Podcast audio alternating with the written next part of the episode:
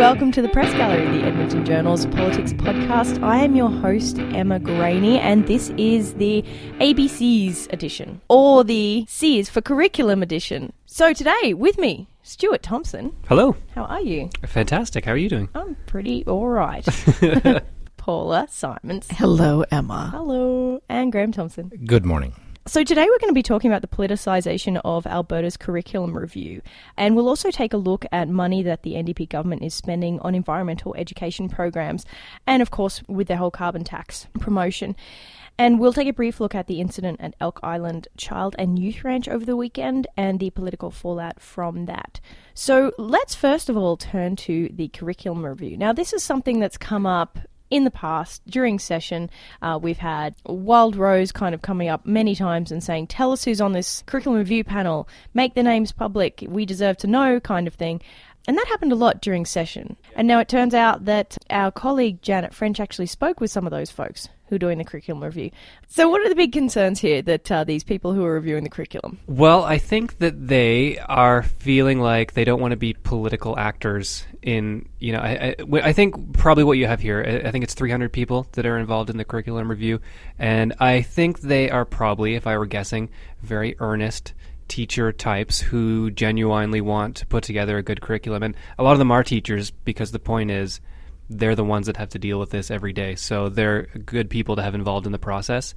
Um, the Wildrose, I, I think their contention is that what what the government wants to do here is they want to create a um, army of NDP bots in the schools and Children bots. indoctrinate them with you know NDP socialist uh, rhetoric, and uh, and I think this has been an accusation of every government who's ever done a curriculum review because I think that is always the fear of the party on the other side of the ideological spectrum.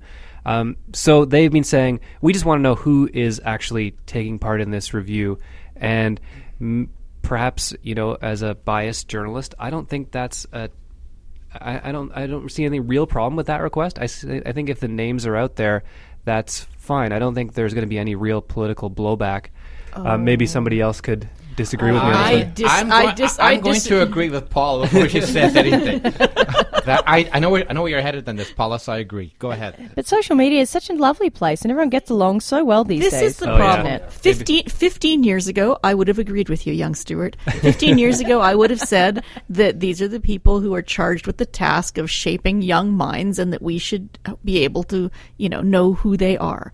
The problem is that in this day of trollery on social media, I legitimately fear for some of those people because some of the partisans on this issue are completely unreasonable to the point of being very unnerving.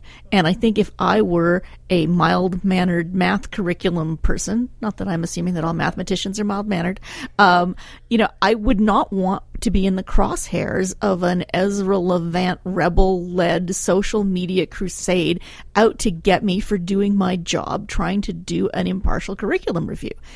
Uh, Stuart's right. These things are always political. I mean, I remember when Jeff Johnson was education minister in the last government, uh, and he wanted to add entrepreneurship as a core value to everything that we taught in our schools. I mean, governments have a long and unfortunate tendency of wanting to impose whatever their doctrine du jour is. But most of this curriculum rewrite has nothing to do with partisan politics. And I I mean, I think the people who are the, you know, the the professionals doing the work don't deserve to to be put in the stocks and in and, and pilloried on social media for doing their jobs. in a way, I think David Eggen, the education minister, in a way, he kind of brought this on himself a little bit when he said that they want to make students agents of change. That was an incredibly unfortunate term to use when it came to the curriculum. Yeah. I think people are jumping on that maybe uh, too too much. absolutely, they've taken that and, Absolutely. and run with but it. But just going back to this idea, and I agree with Paul what Paul is saying because there's the idea that I want to see the names because it's going to become this is a wild rose. It's going to become a, an ad hominem attack on these people. They'll, they'll find somebody. Ah, this person's been an NDP member for the last twenty years and the teacher, and that therefore this person, of course, has an agenda. So they'll be attacking the people as opposed to the ideas of the curriculum. And that's what I'm afraid of as well. We're seeing a lot more on social media, but this is still something people tend to do when it comes to climate change and things like that. They attack the person making the argument as opposed to attacking the argument. And I think that that's a fear as well. And I, yeah, you're right. Uh, Eggen uh, stepped in it when he made that comment. But uh, I agree with both my colleagues, except for the idea of we should put the names out there. And normally I'm all for transparency and openness, but in this case, it would sidetrack the whole debate, I think. Mm, yeah, I think um, it, it is interesting how these things go down because the agents of change thing, it made me think back to my schooling and my high school and stuff like that. And I, I was watching our um, our esteemed colleague David Staples arguing about this, and he's very much on the other side. No political, you know, uh, no political language in the curriculum, and Jason Kenney was kind of saying the same thing. And when I think about the term entrepreneurial spirit, which is what the PCs wanted in there, that to me isn't necessarily political. Entrepreneurial spirit is generally something you say to praise someone, like they've got some get up and go. And yeah, well, it's something you say in a right of censure context. Well, like, uh, I, I wouldn't necessarily dis. I would dis- I, I'm not jumping in and say that again. Uh, Paul is right. You look back to the, the context. Back uh, under the PCs, they wanted the um, any post secondary to be aimed at a more technical target to get people employed. So if you go to post secondary, it was to actually it, it, was, it, was, it was to being trained in a certain area, right? As opposed to the liberal arts, of course, which don't actually maybe train you for a particular skill, except for maybe critical thinking. But there was that sense, we hope, there was that sense under the PCs that it was all geared towards making people like little um, cogs in a machine. When, when you, know, you, you go to university only to get a job in engineering, or in fact, they began trying to change the whole system under uh, Lukaszuk and, and focus it in that direction. Yeah, let me try and articulate this a little bit better. Um, whatever whatever you're trying to do with the curriculum is inherently political because you have ideas of what a curriculum should do, and that may be different from somebody else's. So I think there's going to be some kind of political slant on this, anyways. But I think the things we're jumping on, the idea that and what I was going to say about uh, what uh, David Staples was saying is that his idea of education, the way it comes across to me, is really depressing. It's like kids sitting in a classroom doing multiplication tables, and there's no kind of like um, spirit to it. And I think that spirit comes from what I kind of got in high school from some of my better teachers, which was that they had some political thoughts and they weren't afraid to say them. And whether they were, I had a economic teacher who was definitely pretty right wing, and it turned into some great debates. And I had a teacher in history who was pretty left wing, and that turned into some great debates. I think that they seem to think politicians anyways seem to think it's easier to indoctrinate kids than it actually is. And i don't think we should be uh, i don't think we should be afraid of having the idea of if you want to be an agent of change maybe that's a positive thing maybe that's a negative thing but here's how that would look in society. I think sometimes we inflate these things to more than what they really are.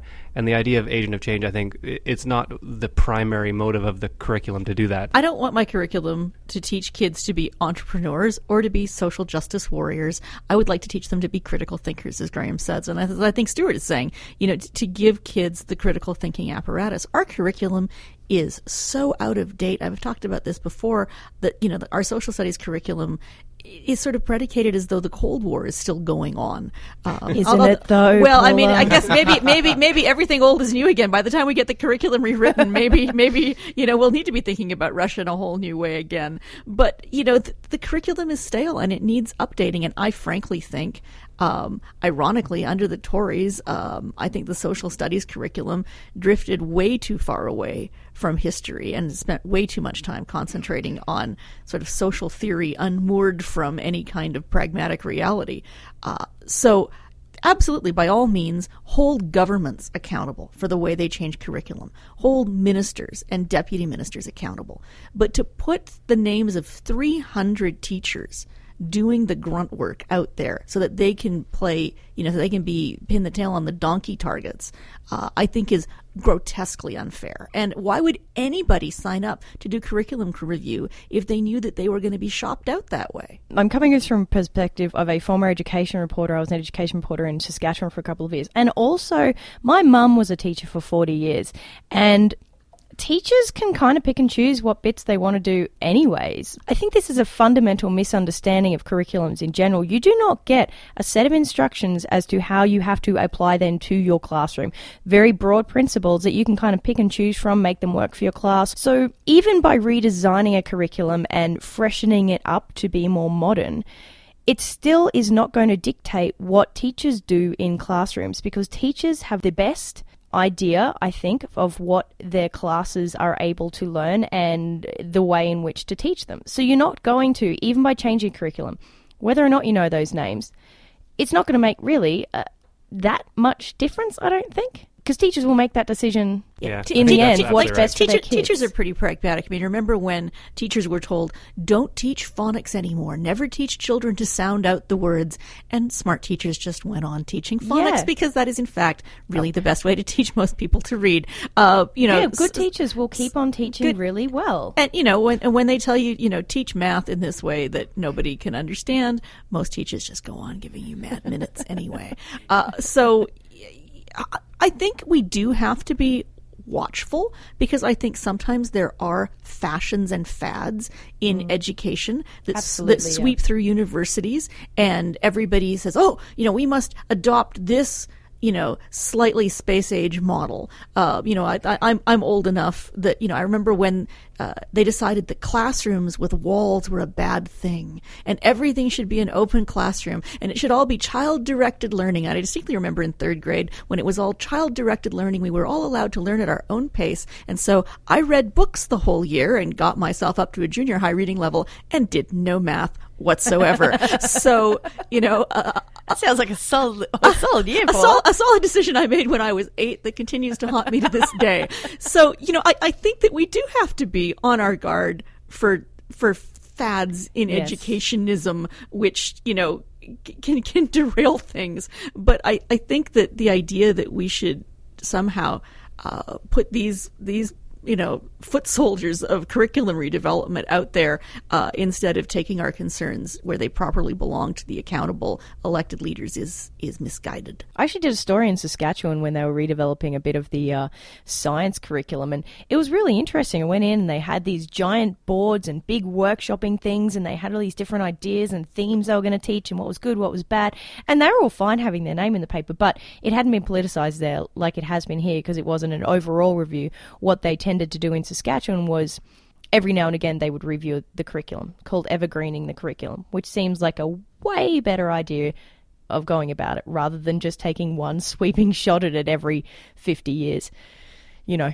keep it keep it changing as it as as you need to do so this kind of leads to another issue that came up this week Graham about You're talking to you're talking to me. Go ahead. punk. um, yeah, about money that the NDP are going to be spending to teach environmental programs in schools. Now, this was also a very unpopular thing. The uh, Wildrose set in particular were extremely irate. I saw a couple of tweets from Brian Jean, very anti this idea. Graham, what are they planning to do here? Well, this is uh, first of all, it's called the uh, Community Environment Action Grants. Ooh. They're not for the schools. Uh, there was some reports saying it's for schools. It's not. it's lucky you're here, Graham. Are you feeling I- lucky? I've often said that. so this is um, six hundred thousand dollars being given out in grants by the government to various community groups. Could be indigenous groups. It could be. Um, is it the Earth Rangers? There's a, a group up there. Oh my god, is that like the Power Rangers? Yes, exactly. Awesome. Yes, so it's, it's to get um, community groups to start thinking about um, climate change and also to find ways to um, educate the public about climate change, the science of man-made climate change. Six hundred thousand dollars, and the opposition has jumped on it, saying this is just the government spending more money on propaganda. Now, the government already has $9 million set aside to promote its climate leadership plan, the carbon tax. That's the ads and stuff, right? The ads you see in uh, Which is far more problematic to me than this. well, that's just it, right? So, so, so that nine million dollars, it's, yes, it's for propaganda. This is the government trying to sell its carbon tax to people. Now, the six hundred thousand dollars on public education, dealing with the basics of climate change. That to me is worthwhile spending. That's to educate people about science. That's not propaganda. That's education on science. So the opposition is trying to conflate the two and saying it's $9.6 million now on the government's propaganda for the carbon tax. Two different things. And I've written about this. The money spent on education to me is a good thing because we're seeing a lot of pushback from groups that don't believe in climate change. We're seeing in the U.S. a president that doesn't believe in climate change. He calls it a hoax invented by the Chinese. You've got right now a, a debate among, um, not a debate, you got uh, some members of Congress in the U.S. that are bringing up a new report regarding the um, National Oceanic and Atmospheric Administration in the U.S., a, a, report showing, in fact, that climate change is continuing, that there was no pause. A big debate uh, over some of the archiving of that information. It's a scientific, technical debate. Big Republicans jumping on it saying, aha, even scientists can't agree on climate change. Well, no, the scientists agree on climate change is actually happening. They can't agree sometimes on how the, the data is handled. Anyway, so my point is a lot of misinformation out there. And to me, it makes sense for the government to spend money just to educate people on the basics. Now, when you have climate change, man made climate change, the question then becomes how do you deal with it? That's a public policy issue. The NDP says, we'll bring in a carbon tax. Now, you can argue against that, no problem. You could say the carbon tax should be revenue neutral, like in BC. Let's do a, cap and trade system as opposed to a carbon tax. So let's wait until we see what Donald Trump has uh, was going to do because we saw that argument last fall from uh, David Swann, Liberal leader, saying let's wait and see what what um, Trump does before we actually move ahead with climate action in Alberta and Canada. He has since said, okay, let's just keep pushing ahead with the carbon tax. He's not a big fan of the carbon tax the way it's written in Alberta. Anyway, there's two different things here. They, they, they do intersect. But spending money, I think, and six hundred thousand dollars is not a lot of money to try and educate the public, and trying to me is a way of trying to counteract all the misinformation and deliberate misinformation we're seeing from various groups, including some of the Wildrose MLAs. Here's a question. So when I grew up in Australia, we had a lot in the Queensland public education system, uh, a lot of education about like climate change and the hole in the ozone layer, which above Australia obviously was exceptionally large, which is why you burn wood to a crisp within 10 minutes, which is why I have cancer in my nose. Yay! So we learn about all this stuff all throughout primary school. Did that, was it ever a part of the education system here? Stuart, you're around my age. Well, I think this is a really interesting thing is that, so I was born in 83 and we grew up with like Captain Planet and all that kind of stuff. I don't know if you would be aware Captain of that. Captain Planet. Yeah, and but that was when. So when I was like seven or eight, in, cartoons are great. in those years, uh, the environment was not really a political issue. The hole in the ozone layer. I think it was Reagan who made all the big steps against acid rain, and uh, Nixon started the EPA. And uh, that, I was terrified of acid rain as a kid. Yeah, well, it used to be a bigger deal. Yeah, and I, I, that is a good lesson because it was sort of a nonpartisan movement to, yeah. to do I mean, these I mean, things. And Brian Mulroney and Ronald Reagan, you know, by today's standards, were you know environmental warriors. Yeah, and then in the '90s, I mean, let's not beat around the bush here, but it is actually most of this is fueled by fossil fuel companies who started funding this kind of research and started funding.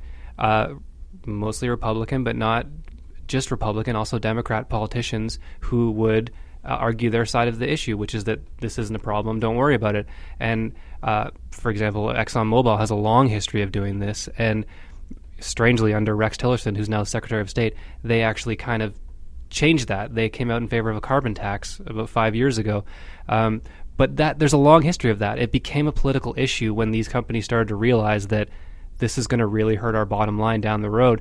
Now we are in the situation we're at now where every time Graham writes about climate change, he gets a thousand emails telling him that he's an idiot and a dupe, and you know he's in the pocket of big science or something. I, tell, I, say, Mom, stop emailing me. but it's I, that's a really fascinating thing, and it just shows you. I was listening to a scientist who was saying, "Look, we knew." The effect of greenhouse gases in the atmosphere in the 19th century. This this isn't new science. We've we've gotten to the point now where we can track the actual effect on the Earth of these things happening. But the idea that gases in the atmosphere would cause the temperature to increase is not controversial and hasn't been controversial for like 150 years. And the the the place we're at right now is just so absurd because half of the argument is completely not based on science. It's based on a, a large industry lobby which has been funding kind of pseudo scientific facts to go against climate science. So and it became basically incredibly political rather than. Yeah. So, uh, the long story short, yeah, I did get some environmental education at school, but now n- that was a different time, though. Like, it was not controversial to do that then. Yeah, but my daughter just graduated from high school in Alberta three years ago, and it was absolutely part of their science curriculum because it's absolutely true. I mean, the, the, the issue becomes one of a public policy response.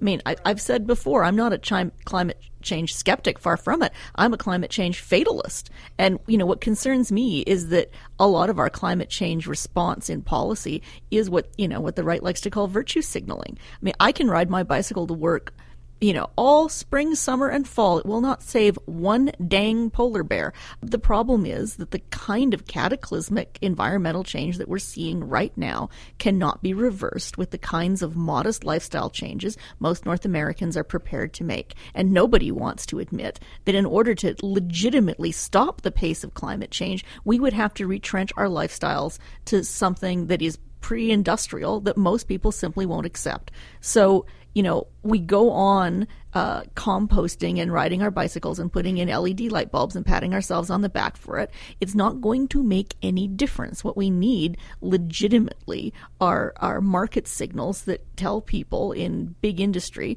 that they have to invent a different technology. Because based on the technology that we have now, there is no lifestyle change that the average North American is prepared to make that will mitigate the impact of the climate change we're experiencing right now. We're not going to refreeze the ice cap caps uh, with LED Christmas lights. I would actually disagree with that. I, I Can I just say, Paul, that was incredibly depressing. Jesus well, Christ. well, she is a fatalist. I, I noticed. I'll try and inject some optimism. Like, Paul is right that if we were to continue doing what we're doing with, like, a couple of people biking to work, that would have no effect. But if the market signals that Paul talks about are things like a carbon tax and regulations and a move away from coal. And you will notice that's all things that the NDP government is doing. Um, if that were sort of a worldwide movement, uh, and if you were to move towards more renewables, which I, am not even sure if we know that that's possible, but it there are people who will tell you it's possible.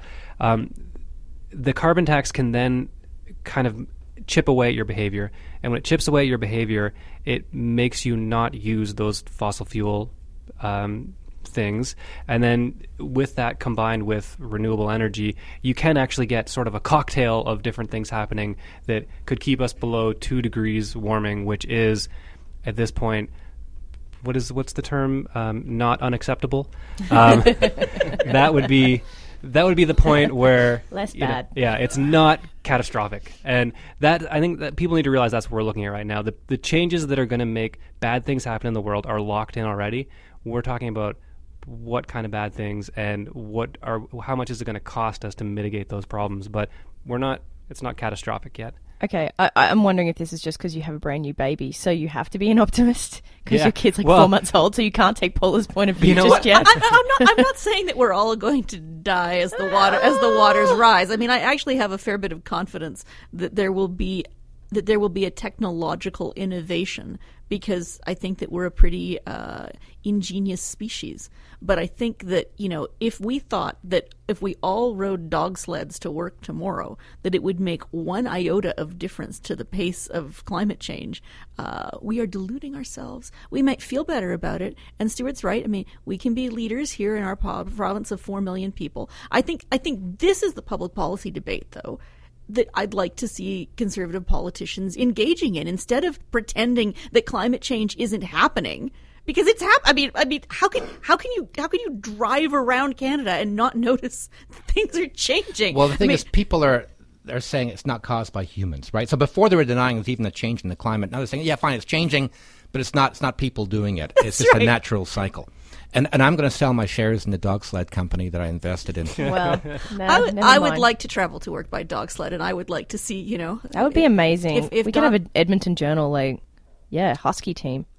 And the thing is, just to, to follow up on my colleagues' uh, things, I agree with both of them. You know, being optimist and a fatalist. In other words, we couldn't make a difference, but we won't. That's the thing.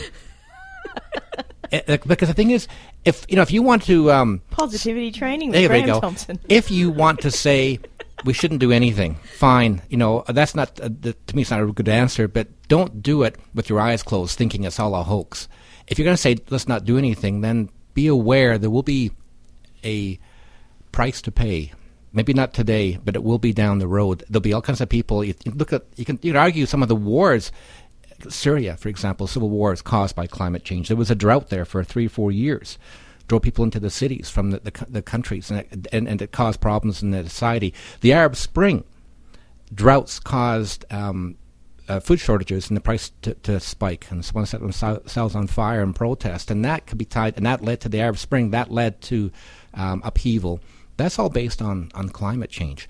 You'll see a lot more social upheaval, more in Europe, when it, people start to become refugees, leaving Africa, Africa to head into to Europe.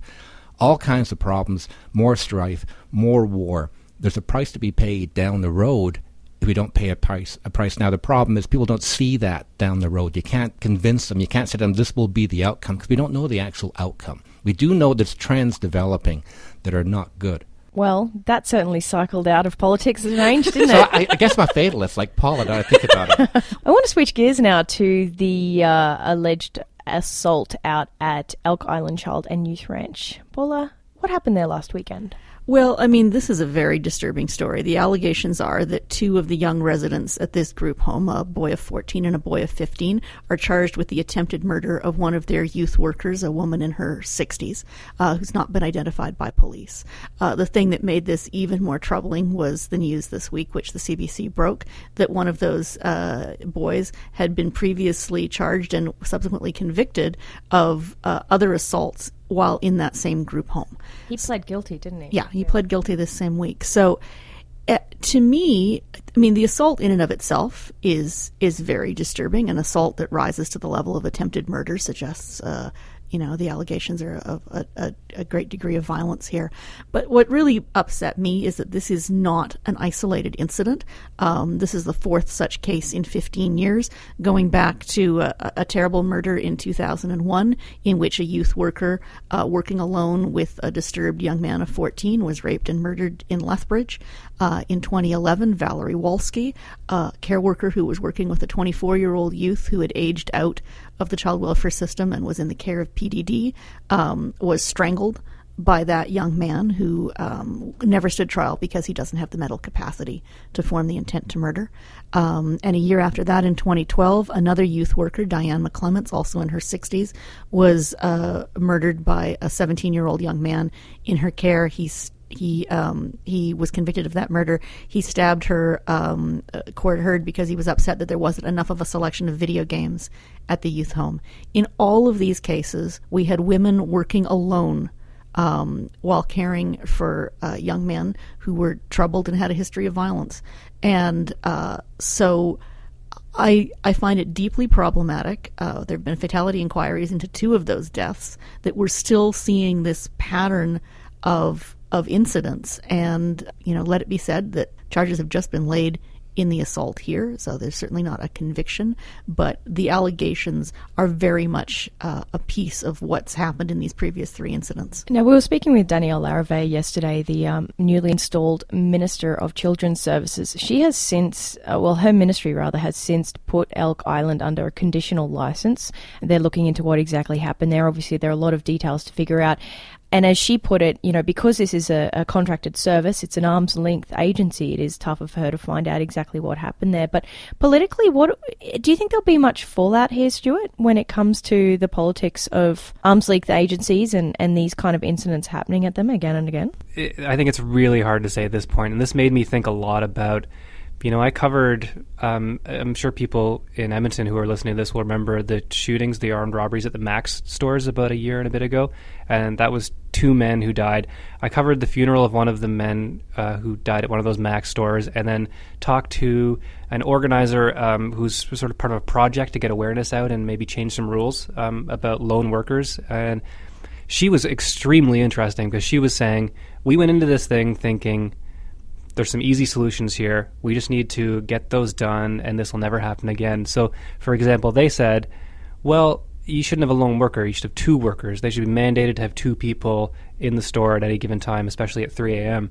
But then, you know, the studies will tell you that what that generally means is that two people will die in an armed robbery as opposed to one person. And they have other um, ideas like why not put some bars on the windows, things like that that what tends to happen there is you create kind of this aura, this idea that looks like a kind of a crimey place. It looks like a bad neighborhood. It actually encourages crime when you have bars on the windows. So they've been kind of, she said, everything that we thought going into it was sort of counterintuitive. And um, we, we did a lot of education on this. And this, I think there are some this is a different situation. There are some easier solutions here, but you know, I, I, I covered the Valerie Wolski thing a little bit, and that was Terrence Saddleback, who was six foot five and three hundred pounds. It took five RCMP officers to restrain him in one incident, and I think also some pepper spray. So somebody like that, it's really hard to guarantee safety in a situation that involves someone who has the mental capacity of a toddler and who out is bigger than everybody else around there and who in a rage could probably take down three or four people never mind one lady who's five foot four and 100 pounds. So the solutions here i mean we have to talk about facilities at that point because you have to have people on staff. You have to have enough people around. I don't imagine that elk island youth ranch has a very quick response time for the rcmp if they call for that. So i hope that people will sort of understand the complexity and how intractable some of these problems are because I mean we looked at the Saddleback thing I think is an an incredible example of this because that was a guy who nobody wanted. And it's pretty clear from that fatality inquiry that they were bouncing him back and forth. People were trying to get rid of him. One doctor in particular was saying, We just can't have this guy here. And they actually broke some rules to get rid of him and put him off on uh, Valerie Wolski, who ended up paying the consequences for that. So I'm sure Paula will have something to say about this. But uh, I, I think it is worth remembering that this is a really complicated problem the political consequences I don't think are easy to say or even if there should be any. I think this is maybe just a problem we need to try and solve earnestly. It is interesting because under the progressive conservatives, the government adopted this contracting out model for the provision of these kinds of services, whether it's group homes for adolescents or group homes for people with developmental disabilities. And the trouble with the contracting out model is that you lose track of accountability. And it was mm. extraordinary to me when we were talking to Minister Larivee yesterday, and Emma and I were, were right there, and she said, I said, well, was she working alone? And the minister said, I don't know. And I said, well, why don't you know? And she said, well, I haven't been able to get that information. And this is almost, you know, this is four or five days after the assault. And what Larivee said is that, well, this is, you know, this is a gray area. This is an arm's length agency. These people don't work for my department. And there is the inherent problem. When we contract out all of these services, who is accountable when something goes wrong? And I think that um, it is ironic and timely that we're in the middle of this child intervention panel, the all party panel, which had its second meeting yesterday. And I think that it is important that this is one of the things that they do look at when they get to the second half of the panel's mandate is to ask whether the contracting out model is still the model that we want to use or whether we need some variation on it. I think it is worth saying, too, the more I thought about this, the more I thought whatever. I think Paula is exactly right. The con- the contracting out is not working, but the solution to that would be incredibly expensive. I think because it would mean round the clock facilities and lots more staff. So and you know the, and and the ideology of the day is that facilities are bad. You know, we want to shut. You know, to you know the the idea is that we don't want to institutionalize people, and of course we don't want to institutionalize people en masse. But for some people, uh, a more structured environment is safer for everybody. All right, let's switch gears to our regular segment, Good Stuff from the Gallery. Stuart, what do you got for us today, Tommy? Uh, well, I'm still, I know I said this last week, but I'm going to go back to Donald Trump again because I just find the stories coming out of that administration are just riveting. And this is one on uh, Politico today, and the headline is Trump Vexed by Challenges Scale of Government. And this is about a man who I don't think has ever had a real job in his life before because I think when you inherit a company, you never have to sit down and like tweak a spreadsheet or anything like that. You just kind of have to make decisions. And this is about him grappling with the complexity of being president and how much genuine work that is. And I think not really enjoying it all that much, but it's a great read. It's shocking that being president of the United States of America would be a lot of work. That's very surprising to me. Paula, do you have anything? I do. Uh, it was a, a, different kind of piece uh, from the Atlantic this week uh, by Phil Gallowitz, and it's about the oxycodone uh, uh, crisis in Kentucky. But it zeroes in on one particular county in Kentucky where the biggest businesses are the drugstores that dispense these drugs. And in this one small county, they dispensed uh, close to 3 million doses uh, last year, which was 150 doses for every man, woman, and child in the county. And uh, the neighboring counties don't have a ratio like that. And what the story told me, which shocked me, is that one of the reasons for this problem is Obamacare. Because for the first time, people on Medicaid could get drug coverage. And you know, we think drug coverage for the poor is an excellent plan. And it is if we're talking about chemotherapy drugs. It's not such a great plan if it's a bottomless pit of oxycodone. So a really it's a really beautiful, disturbing story in the Atlantic this week. Interesting. I'm going to take us to uh, BBC News Magazine. It's a piece called A Sarcastic Response to Syria's Militants, and it's a fantastic read. So, in Syria, there's a powerful jihadist group. They've banned music from the airwaves.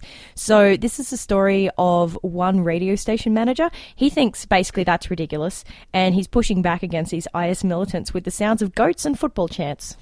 it's quite a lovely read. Graham, what have you got for us? That's a tough act to follow. um, just to follow up on what I was talking about, um, the National Oceanic and Atmospheric Administration in the U.S. That report, there's actually a lot of things in the web right now. There's debate going on, but there's one, it's really good article um, in sciencemag.org, and it's, it's how a culture clash at NOAA led to a flap over a high profile warming pause study.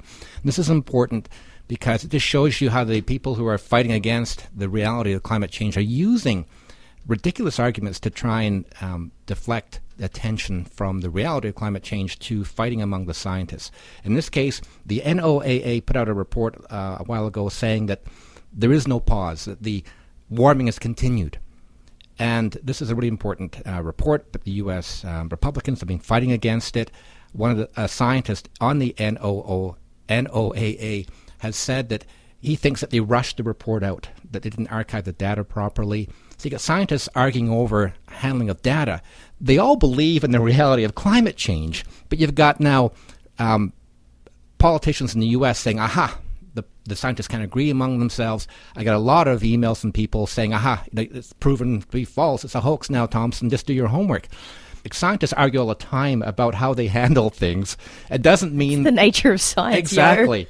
so this person was very strong in his, his argument about the NOAA's um, report. The thing is, though, that report has been studied. The data has been studied in the last year or so by other scientists, and they're saying, you know, something that report is spot on. It's done a really good job to explain how the pause has not um, been a real thing. The global warming is continuing. So to me, it's an important issue because we're seeing politicians use it as an excuse not to take action. That was a very long explanation of your Goodreads. Okay, I can I can go on some more. no, like. no, that's fine. Thank you, Graham. Bring on the goat noises. Bring on the goat noises. you, you shouldn't encourage her. Thanks for joining us, everyone. Stuart, Paula, Graham, and Sean Butts here filming some of this so we can put it up on edmontonjournal.com. Listening so patiently. We're assuming he listens. so you can find this episode of the Press Gallery at the edmontonjournal.com. You can also subscribe to iTunes, TuneIn Radio, and our SoundCloud channel.